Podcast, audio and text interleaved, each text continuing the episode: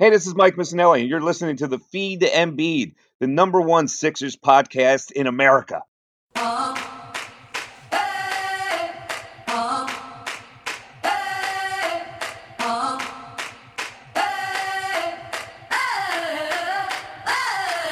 Yeah, 2 1 on his jersey, playing like he's number one. Best big in the league, and it's no debate. Booze from the haters, want him to the exit. I guess every franchise needs its process. Every franchise needs its own process. Coming down the lane, yeah, watch your head, yeah. We poster every game, yeah. Get your Kodak. Once he gets you under the basket, you better just pray. Hit you with the jab step, knock down, lock from Ben. Get out the way, and one, let the fans know it. Yeah, homie, let the fans know it. Watch the trailer, all the three is going in your eye. If you mess, you better get back. Cause if bees, there won't be a putback. Keep all that trash out of the paint. Cause Embiid will put it back in your face. He's a cold blooded killer and he take no prisoners. Yeah, dump off from TJ.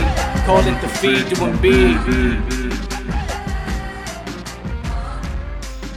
Going on, everybody? This is the Feed to Embiid. I am your host, Austin Krell, along with my new co host, the one and only t shirt ripping Brock Landes. Brock, introduce yourself to the people. Austin, thank you for having me on. I'm excited to get this journey started. I am a sophomore at Temple University, and you alluded to it before the show. I am the stat man. So if you follow me on Twitter at Landes Brock, L A N D E S B R O C K, I'm always tweeting stats. I live, breathe, and sleep basketball. So Austin, I'm enamored that you would give me this opportunity to talk basketball with you on this platform. I only allow I only let the the highest I the highest of intelligence on this show. So as soon as you said as soon as you said you were a free agent, I said I got to jump at this opportunity. Um, so it's been a while since our last episode. I've been I've been sort of in the writing side more lately, um, but a lot's happened since the last episode. Um, most notably, they had an 0 4 road trip, which we all enjoyed just so much. And, yeah, yeah. Um, you know, it lose by, I think, 11 or 10 in, in Atlanta, 18 in Boston, 30 something in Miami, and then I think uh, 11 or so in, in, in, in Milwaukee. All around horrible road trip. We had all it had all of us questioning our purposes in life and and whether there was actually a God out there. Um, but I guess you know I want to begin with some of the observations from that road trip, and I think the one that a lot of people agree on the most is that it appears Brett Brown has just completely lost control of this team, and he no longer has their ear. Right. Uh, in observing some of the videos that have surfaced, uh, namely the one where Al Horford and Tobias Harris were on the bench when Brett Brown was giving them discussion during a timeout, and Tobias Harris got off the bench prior to Brett Brown even finishing that conversation, and Al Horford seemed to be tuning him out. That was a red flag. Now, I've argued that there's been problems internally with Philadelphia, but the team can overcome them. And I think of late, some of the external problems have bled into the locker room. And I guess that's to be expected during the trade deadline.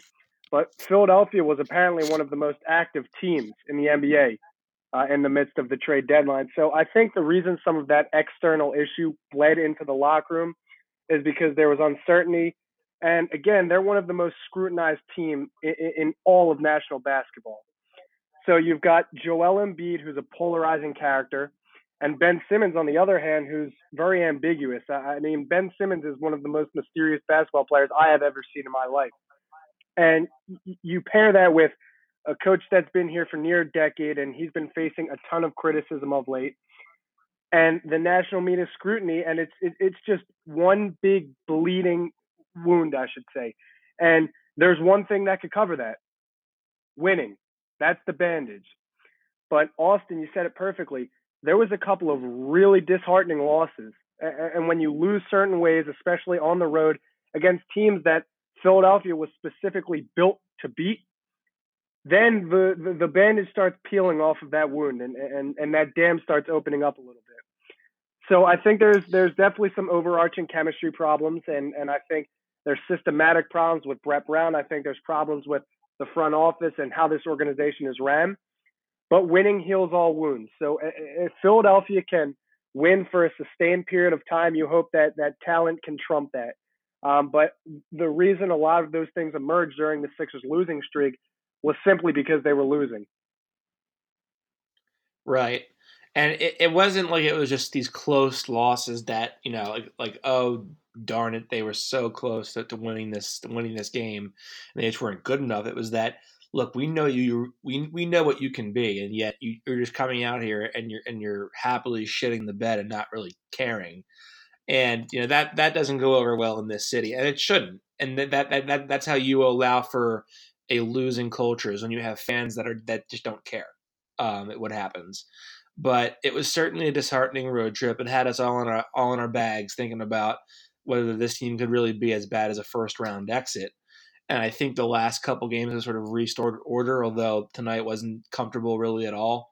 Um, but you know, I, I, think one thing that we definitely have to discuss is, um, I, I, I guess we'll start off with Al Horford here because I think Horford, in, in, a lot of senses, is the reason that Embiid and the Sixers really as a whole are struggling. He his, his he can't hit the, the broadside of a barn um, with a kickball right now, and um, you know he, he he's really struggling on all fronts. There's no spacing. There's no stretching the defense because of his shooting, and it just puts everybody in a tough spot. And you know, I'm sure he's frustrated too. But I'd like to see him get angry, and get and like show that like like I'm better than this. I know I'm better than this. That little bullshit clap he does after every miss or every mistake, it's aggravating as hell. It's it's it's it's completely just it, it, like great. You're you're clapping your fucking hands like a little dweeb. Get angry, pounce the you know smack the ball against the ground like a lot of guys do. Kick a chair do something other than other than other than this little tired act that you do. Um, but i think the, the the the they're in serious trouble long term if al horford keeps this going. I, for a while it's been in my head that that signing as good as it was intended to be in the end if they never won a championship, it'll be because of that signing that they because they didn't have enough money for anybody else. They couldn't unload the contract, and then by that, and then by the time it was over with, there was dramatic difference in, in, anyway. Right, and the thing for me is that I think I've made my mind up on Al Horford and this contract, but I'm not going to decide anything entirely until the playoffs, and I see how the Sixers utilize him in the playoffs. I've argued that Brett Brown has misused his players in the front court uh, historically. But when when I looked at Al Horford's numbers, it, it's not like he, he's being deprived in, in, certain areas. He's supposed to hit career norms in his post ups per game, his total post ups, his catch and shoots, his three point attempts, his mid range shooting. He's supposed to set career norms, if not barely meet them. Now, when I look at how Philadelphia is using Al Horford, it, it, it's just it, it's it's mind boggling because you'd argue if you put Al Horford on the bench, that'll salvage their starting five, and then they can start functioning a little more efficiently, and their offense will make a little more sense. But I'm starting to even wonder in a sixth man role, or even as the seventh man playing with like Alec, uh, Alec or Josh as, as a primary ball handler, how will Philadelphia utilize Al Horford? And if you've looked at how he's gotten most of his points throughout his career, you're talking about pick and pops, high percentage shots, mid-range shots, shots around the rim. Al Horford's struggling to convert even those shots. And I think gravity matters. It's very important on the basketball court. So for Philadelphia, if you put Joel Embiid at the low post and Ben Simmons playing off ball is going to be around the elbow, where Al Horford historically has gotten a lot of his points, you're now using Al Horford as a catch and shoot three point option. Well, the problem there is he shoots 32% on catch and shoot opportunities this season alone since 2017, that number has been decreasing. So you've got a stretch four, who's primarily a center, in my opinion, as one of your two shooting options. Now, if there's three players on the floor that are within the restricted area in Ben Simmons, Joel Embiid, and then enter Tobias Harris as the third potentially, one of your two three point shooters is Al Horford. And teams are going to continue to dare Philadelphia to shoot because they're just going to pack the paint. They're going to put five players, four players in the paint.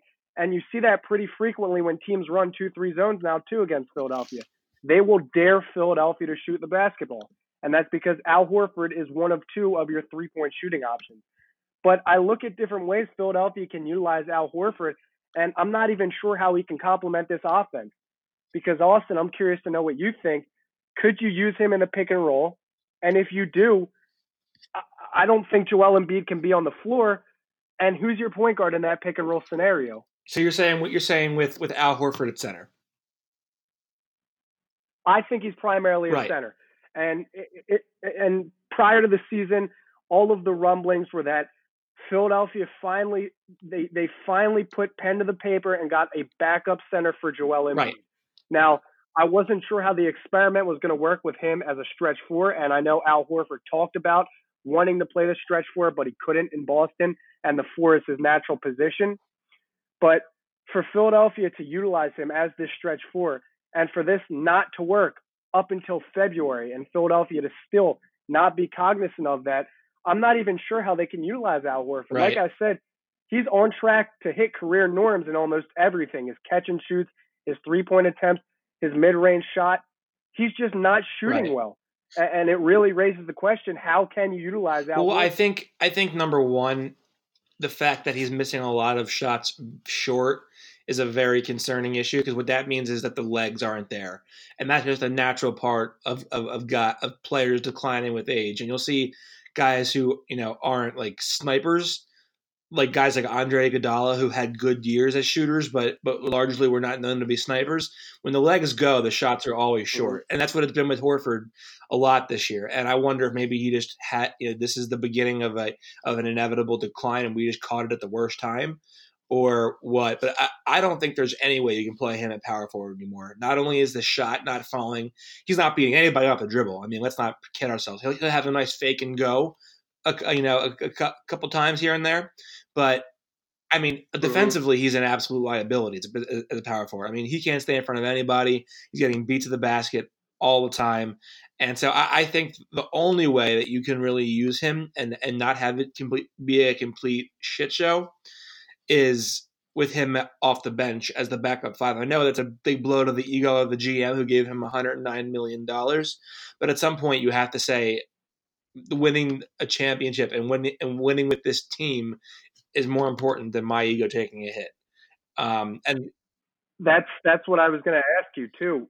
Do you really think it matters at, that point? Despite him making twenty five to twenty seven million dollars a season, at that point, do you think he's going to clash heads with management or Brett Brown if he's sent or, or relegated? I don't think role? he he really doesn't strike me as the kind of guy who would be like refusing to come off the bench.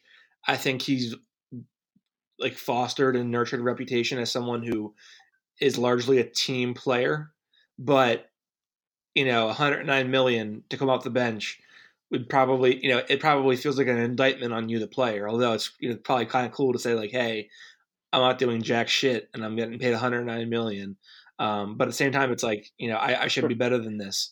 Um, but I mean, it's it's ugly, man. I mean, it's ugly right now for Al Horford. Um, and it's it raises a lot of concerns that he was, you know, doing okay when Embiid wasn't here, when he when Embiid was hurt. Now that Embiid's back, he's been basically, you know, lost and forgotten. Um, and you know, I would like to see them, you know, if they do fire Brett Brown, which I think at this point is essentially ine- inevitable, unless they, by some divine miracle, win a championship. Even even even if they got to the finals, I think he would be looking in at his job, not you know not in a driving seat. Um, but mm-hmm. with a new coach, I would probably give it one more year just to see if you can blend it a little better. Maybe things look different.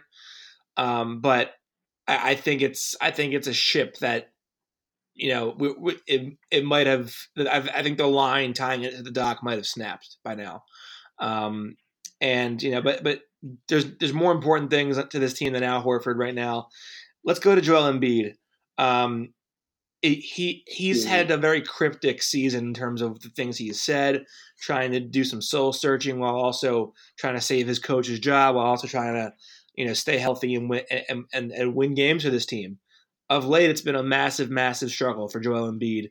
He was horrible in Milwaukee, although he had a he did have a decent third uh, fourth quarter until Brett Brown inexplicably pulled him and then completely cut off the momentum.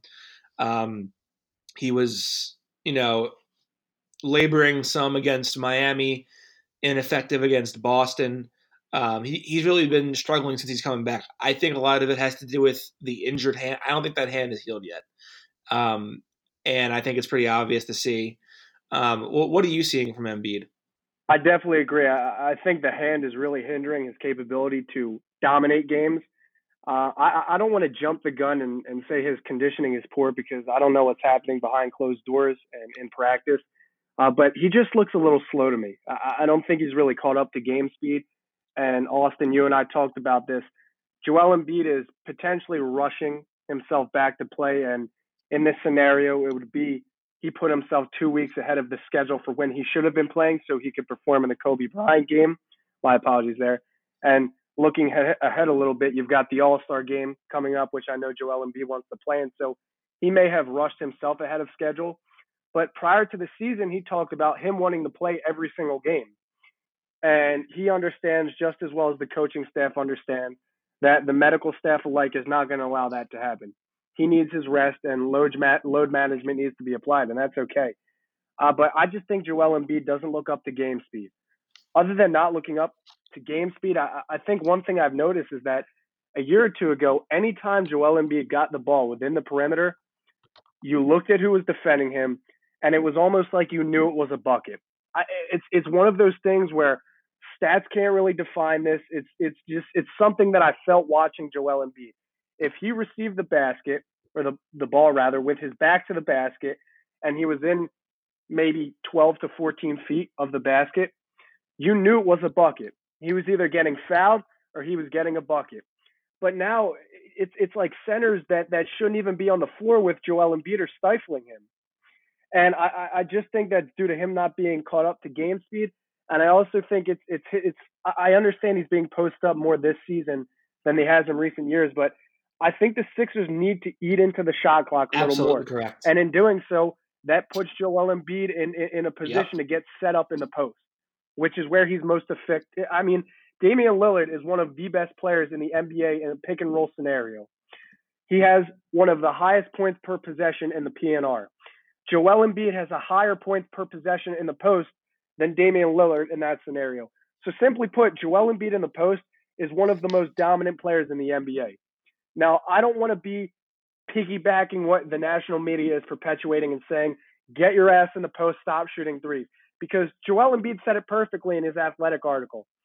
I have to do this. The game of basketball is evolving, and I need to evolve with the game.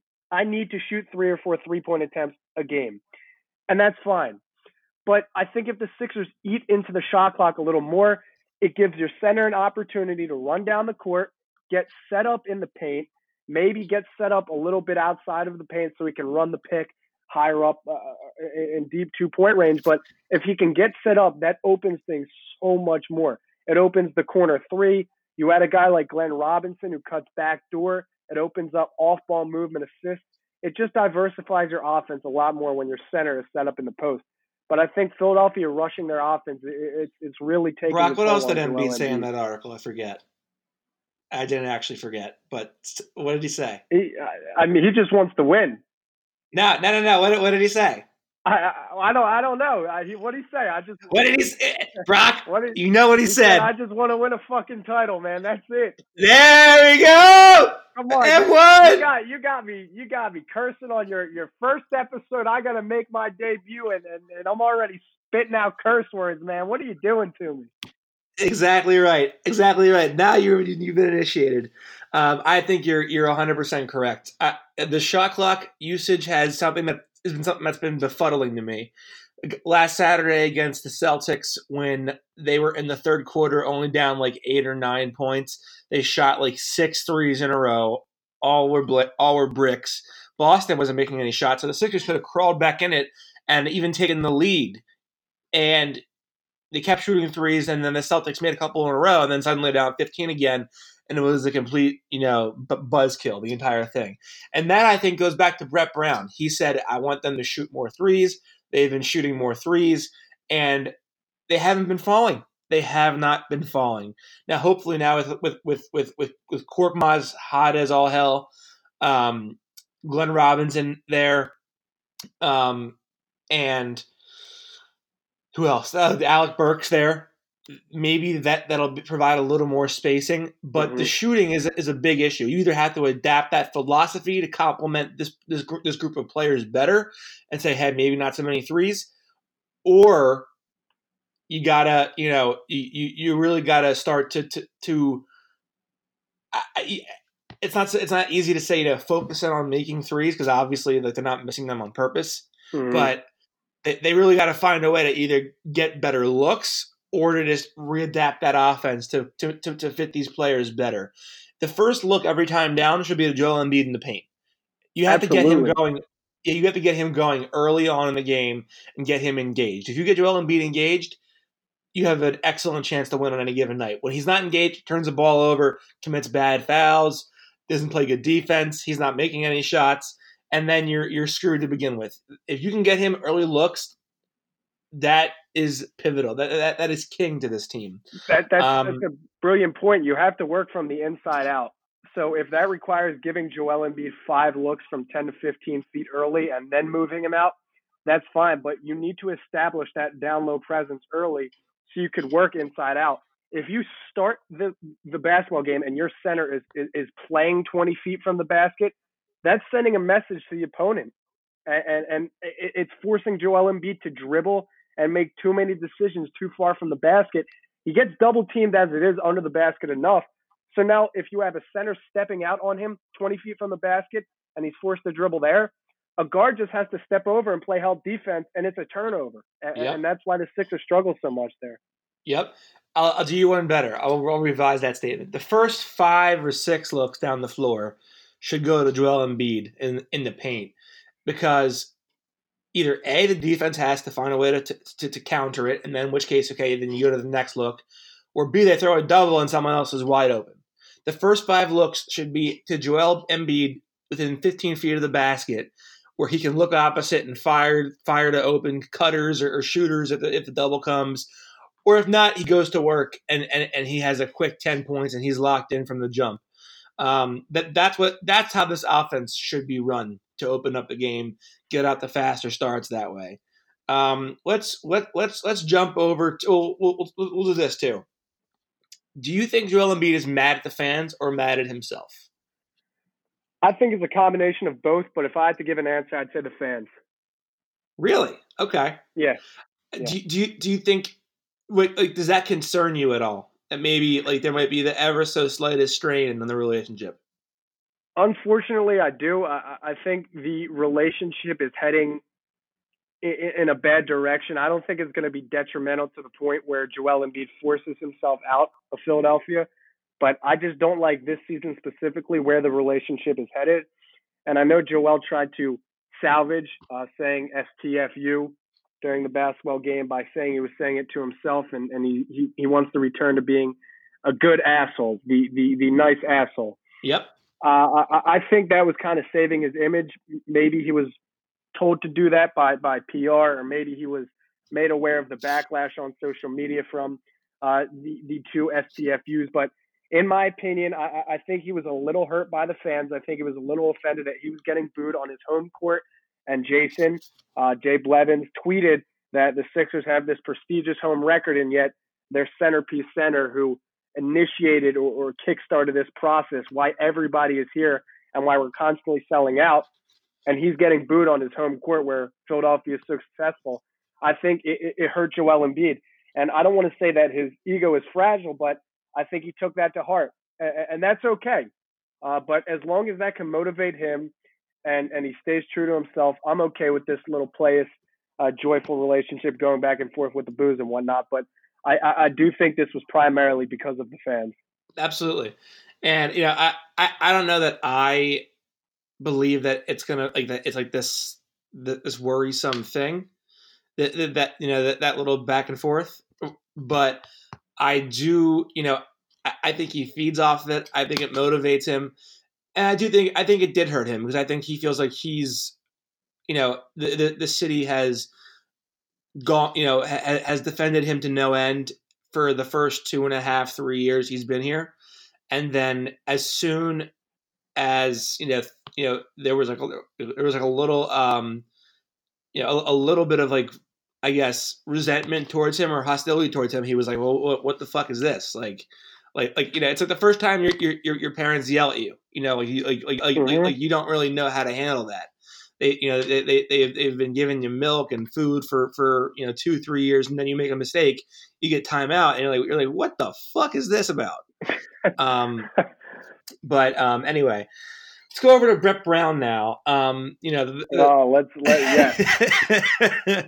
um, he, you know, I, I, think he is very close to death's doorstep with this team. I, I, you know, and I do feel bad for Brett Brown because I think the best year of construction this roster has had was in 2017, um, 18 when they had, you know, Ben for his rookie year, and that roster was was built very well. There was depth, there was shooting and they won 16 games in a row. They defied all expectations. They got to the second round of the playoffs. He got out coached handily, but it was his first season as a head as as you know as a real playoff head coach. Um, and then last year, there's a lot of roster turnover. He lost to the buzzer in the second round in Game Seven on a on, on an unbelievable shot. I think he's sort of been treated a little bit unfairly, but the criticisms have been valid. They turned the ball over a ton although they have been much better at that lately this season. Um, you know, the, the, game plans are questionable at best. The philosophy is steadfast and it often burns them. Players regress under him quite often. Um, mm-hmm. What what is your take on the Brett Brown situation? Now, from my understanding, Philadelphia has given Brett Brown four different rosters. And a lot of people have used that as ammunition in support of Brett Brown. However, I use that against him. And I say that because I looked at trends. And I think trends can tell an entire different story. Because throughout his entire tenure with Philadelphia, they've been riddled with essentially the same problems throughout four different rosters. And that's completely different personnel. Something has to give. Now, earlier, I, I, investigated the turnover problem in Philadelphia. I give credit to Brett Brown because he's used Ben Simmons a little differently, and Philadelphia has done a very nice job in this latter half of the season, not turning the basketball over. But almost every single serviceable role player in Philadelphia had a clear improvement with ball security when they departed from Philadelphia. Dario Saric, Richaun Holmes, Nerlens Noel, TJ. I mean, a handful of players had much better ball security when they departed from Philadelphia. And I looked like I saw that as an indictment of Brett. Now, when I didn't look at turnovers anymore because, like I said, Philadelphia's gotten better, I looked towards another thing that infuriates me when I watch the Sixers. I said earlier Philadelphia needs to eat into the shot clock a little more. Now, I looked because 2015 was the inception of tracking shooting in the shot clock, according to NBA stats. Since 2015, every single year since 2015, Philadelphia is one of two teams in the NBA that has placed top 10 in three pointers attempted very early in the shot clock every single year since 2015. The only other team is the Houston Rockets.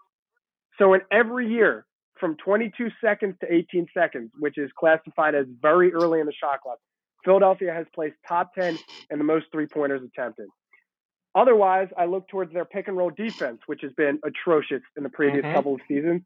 And that's another area where Philadelphia has been bottom 10 for consecutive years. Since 2015, they've been bottom 10 almost every single season in allowing opponents points per game. They're, they're, they're allowing opponents to score an unreal amount of points per game in the pick and roll scenario, and their defense has only gotten worse there. I also looked at those two two things as an indictment of Brett because these are trends that have continued throughout all of their different rosters with all different personnel. So X's and O's aside, getting out coach players, this and that, I looked at those trends and they've been consistent.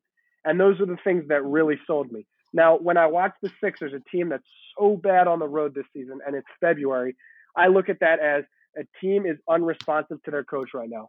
The coach has lost the locker room. And there's other things that I've said, like Brett Brown has used Ben Simmons incorrectly. He should be the four, or Joel Embiid is being used incorrectly because he's 20 feet from the basket. Those are things where I, I've been a little more compassionate and I kind of understand it. It's been tough for Brett to make this clunky, awkwardly fitting roster work. But at the same time, there's just certain things where last year it was like you let teams go on 18 to 22 point runs before calling a timeout. Or this year, it, instead of doing five man rotations like you used to take five in and put five in, or take five out, put five in, this year it's like a player gets a hot hand and he's in the game for three minutes oh, I while he has a hot hand, and then you don't see him. Cork, Korkmaz tonight. Korkmaz tonight. He, he, exactly. It, it's just these, these these subtle things that that you watch and you pick up on. And if it was his first, second, or third year, maybe it would be excusable. But in a near decade tenure, these things just are reoccurring, and, and it becomes almost inexcusable, especially given how how this team has underachieved this year. Before you look towards splitting your players up, you have to look at the coach. Absolutely correct. Um, so you know, you and I are on the same page about Brett Brown. Um, let, us move on to the, the, the trade deadline. Elton Brand, um, he he he traded three second round picks for the for for Glenn Robinson the third and Alec Burks. Alec Burks had a really nice season with a you know a, a, an injury riddled Warriors team, um, a team going through a transition period, and he also uh, and, and, then there's Glenn Robinson who for his career has been a, you know, a minimal usage nice role player. This year, he's sort of uh, really come out and, and, and, been a been a productive member of a rotation, shooting forty percent from three. Burke shooting thirty seven and a half percent from three. I'm expecting to never really see, um, Fur uh, not, not Furkan, um, Raul Neto ever again. I'm I'm expect I'm I'm expecting that. Oh well. Um, I you know I, I think those two guys are really good pieces uh, um, for this team because Burks can can you know be that secondary ball handler, that microwave piece off the bench, who could get you a quick seven points in two or three minutes and really get things uncongested when it gets clogged up. Um, and then with with with, with um, Robinson, I thought he had a really good debut tonight he was cutting phenomenally well off ball, reading things very well, made a jump shot. Um, I, I like them so far. I like them a lot so far. Yeah, I, I, did too. And Glenn Robinson, I'll look at before Alec Burks because Glenn made his debut tonight. This is a player that's very low maintenance, but what he does on the basketball court is unmatched. He does the little things that matter, which can really complement Philadelphia and a Ben Simmons centered offense. Ben Simmons wants to run. When he gets in transition, a player like Furkan Korkmaz is awesome for him because he could just make the trail pass and Korkmaz can knock down a three. But if Furkan Korkmaz is playing spotty, there's really nobody else on the roster that can complement Ben Simmons in transition. Glenn Robinson is athletic, which is awesome because if he does his backdoor cutting or in transition, that gives Philadelphia an added boost. But I look at his catch and shoot three point shooting, and in four of his six seasons, Robinson shot over 40% on catch and shoot opportunities. And Philadelphia is reaping the benefits of having a good catch and shooter this year with Furkan Korkmaz. If you pair that with a guy like Glenn Robinson, who's athletic, like I said, but an able bodied shooter, I think Philadelphia's offense is going to benefit greatly. And this is an offense that is predicated upon three point shooting. When their shots fall, they can run teams off the court. When their shots aren't going in, that's when they can't really compete because they have to compensate elsewhere on the floor. Now, that sounds it sounds like an easy analysis. If your shots go in, you win. If you but this team really can dominate when their shots fall. Furkan Korkmaz and Tobias Harris in wins have three point percentages over 40%. In losses, it's under 33% for both of them. So when their shots fall, they're good in transition, they're dangerous in the half court offense, and it's not affecting their defense. But when their shots don't fall, that's when their offense affects their defense too. And a team that is supposedly this this bully ball team, even on the defensive end, when their shots don't fall, they struggle on both ends of the floor. So Glenn Robinson is a guy who I really like in transition. He's going to be awesome. And Austin, you said it, he cut phenomenally tonight. He sure did. It, it, it was a breath of fresh air because it's been very rare to see that off-ball movement in Philadelphia. And that and that statistic you just laid out um, is brought to you by the King Cobra, your official uh, provider of all shotgunning tools. If you like shotgunning beer, King Cobra is your source. Um, let's go to Elton Brand to wrap things up a little bit here. So, people have been giving Elton Brand a shitstorm lately about you know the, the, the Horford contract. He's a horrible GM. I, I I I do not think that that's a fair assessment of Elton Brand. I mean, he was able to separate the emotional aspect of Dario Saric and Robert Covington. Got Jimmy Butler here. Um, of course, Jimmy Butler is not a winning player, so he went to Miami. Um, um, and then you know he he he maybe overpaid a little bit for Tobias Harris, who by the way was having an All Star level year for the Clippers. Um, he you know he brought Harris back. Horford, the idea of Horford was a very good idea. It made a lot of sense. Obviously, the hindsight is twenty twenty. It, it was a mistake to maybe let Redick go, but I thought that he made a really, I think I thought that he went into the offseason with a very intelligent plan and a, and a direction. Not all plans work. And so I think for a guy who's uh, in his second year as GM, I think the way that we that, that he's been treated by the fans is is is is you know is disappointing. I think he's a better GM than, than, than they give him credit for. And I think that the trade that he pulled off at the deadline, when everyone knew how desperate the Sixers were to add something, to not give up any value for two guys who who, who you know who look pretty good. I I would say that the jury is still much out, much so out on Elton Brand at the very least. I see eye to eye with you on this. I, I think Elton Brand is being unfairly scapegoated. And Austin, you said it perfectly. You, you really hit the nail on the head. Philadelphia, despite what their offensive rating or net rating may have been, didn't have enough to compete in the Eastern Conference last year with Robert Covington and Dario Saric. And that's why Philadelphia needed to make a trade so desperately. They were relying on Wilson Chandler and Mike Muscala for a duration of time. They were riddled by health concerns, and, and, and offensively, they just grew too stagnant. I think the Jimmy Butler trade was perfect at the time. Now, whatever happened in free agency happened, but I think Elton Brand is being scapegoated right now. Like you said, he went into this offseason with a plan. Prior to this season, everybody thought the plan would work. You've got Al Horford. Now you can stop Giannis Antetokounmpo in the Bucks. You can match up with Toronto. Which, by better. the way, by the way, Giannis has not had an easy two games against Sixers. I mean, he's had some struggles on the inside against them. So, you know, so right. so let's so there there is the the, the the logic is still intact. It's just that everybody else is beating the shit out of him.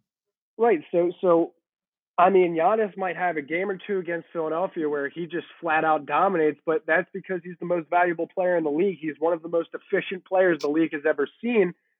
But you look ahead and you figure, well, in a seven game series, if we can give him enough fits then maybe we can throw him off balance. You're not going to stop him, but you can slow him. And I think that's what the plan is. Unfortunately, Philadelphia went for size. And in today's NBA, that might not be the smartest blueprint, but another another indictment of Brett Brown, you need to make teams match your size, and Brett Brown hasn't done that. I think Elton Brand, though, did a very nice job going out and signing Mike Scott, who at the time everybody in Philadelphia wanted. I mean, if you broke up Mike Scott and the fans of Philadelphia, people would have been furious. So hindsight is 2020, but let's not forget at the time how many people would have dreaded signing another player with that MLE over Mike Scott. Now, of course, you can say, yeah, there are plenty of options better, but no one foresaw Mike Scott forgetting how to shoot a basketball. And for Al Horford, of course, Malcolm Brogdon would have been a better signing. Of course, you don't have to spend $97 million on Al Horford. You could have potentially signed Marcus Morris and then got in the backup center, things of that sort. But fans are both reactionary and emotional. That's what fans are. The thing with fans is they dominate social media. So when you're scrolling through your timeline and you see everybody complaining, Markelle Fultz got traded for Jonathan Simmons. Why did we do this? Or why did the 76ers spend $97 million on this player? Or why did Tobias? It's because those are fans perpetuating the narrative the people in the NBA, people that observe the game, people that know basketball, they understand why these moves were made. Now, of course, things don't always pan out, and that happens, but that's just sports. Preach, Brock. Preach, preach. I, oh my I goodness. He just he, Oh my God, where's the church choir? Whew. He's being unfairly scapegoated. If anybody should be scapegoated, it's the lunatic that yells and paces back and forth like a mindless nudnik on their on their sideline. Damn The Heat's coming in hot right now. Um, Brock, before before we sign off for the night, what ends up being their away record on the season? Oh man. Well, well, how many away games do they have left? They, Let's see. They're they nine. They're nine and nineteen. They got thirteen left. They're they're nine and nineteen. They've got thirteen left. So of the thirteen, uh, w- without I know they, how many times they play the Bucks. They play the Bucks like two more times this season. I think right? it's one more time. I think one more time. All right. So of the thirteen, They got they, they got the they got the Clippers, the the Lakers. They got um they got the Bucks. They, they're gonna have um who else? Who else? Who else? Who else? Um, they, hmm. Yeah, so let- let's just say like those are the hardest teams they play on the road yet still. all right. Let me let me let me say of the thirteen, they go six and seven. Okay, so they finish 11 games under 500 on the road. Okay. Yeah. Uh, not great. No, of, Not- of course not. Not great. Not great in the That's- slightest. That's the reality. But you figure Philadelphia, if if, if they are a six seed or wherever they end up on the playoffs, essentially they just need to win one game on the road. every series, win one game on the road every series. Every series, just win one game on the road. That's it. Yep, that's all you need. That's all you need to steal back home court advantage. Just find a way to get that extra that extra ball to drop through the hoop. That that Right. extra hustle play, one less turnover. Um, you know, you know, all, all that stuff. I think that they're going to finish um, around 18 and 23 on the road this season. Okay. Um, you know, I think that's you know that sounds like a lot to ask for, but I think they're going to find a way to make this thing work. And I, at home, I wrote, I predicted it in the summer, and everyone laughed. I said they'd be 39 and two at home this season, and damn it, they are approaching that exact prediction. Yeah, I, I mean they're they're they're one of the best teams in the NBA at home for some reason. Uh, but when they when they travel on the road, it's a different story. I don't know if it's because they're going to Magic City collectively. I don't know if it's because they're balling out. Magic Bucks the night City! I don't know what it It's is, Magic City on a Monday. Oh man, something- I'm ready. Oh, oh that's, that's got to be a great field trip. That's got to be a great field trip. Um, well, he is Brock Landes. He is now the official co-host of the Feed to Embiid, the number four Sixers podcast. Um, thank you, Brock, for, for for joining the family. We'll we'll do this at least once a week. And um, any parting shots? Any parting hot takes? No, I'm saving them for next week, man. Today was the introduction, so they'll get to, they'll get to meet the beef next week. All right, I do have one parting hot take. When you look around the NBA right now, Porzingis Yeah. and and and and uh, and Doncic, Oladipo Okay. is struggling right now with with with, the uh, with with the Pacers. There are Mhm. so many duos around the NBA that people uh, that are struggling and people don't even like talk about them.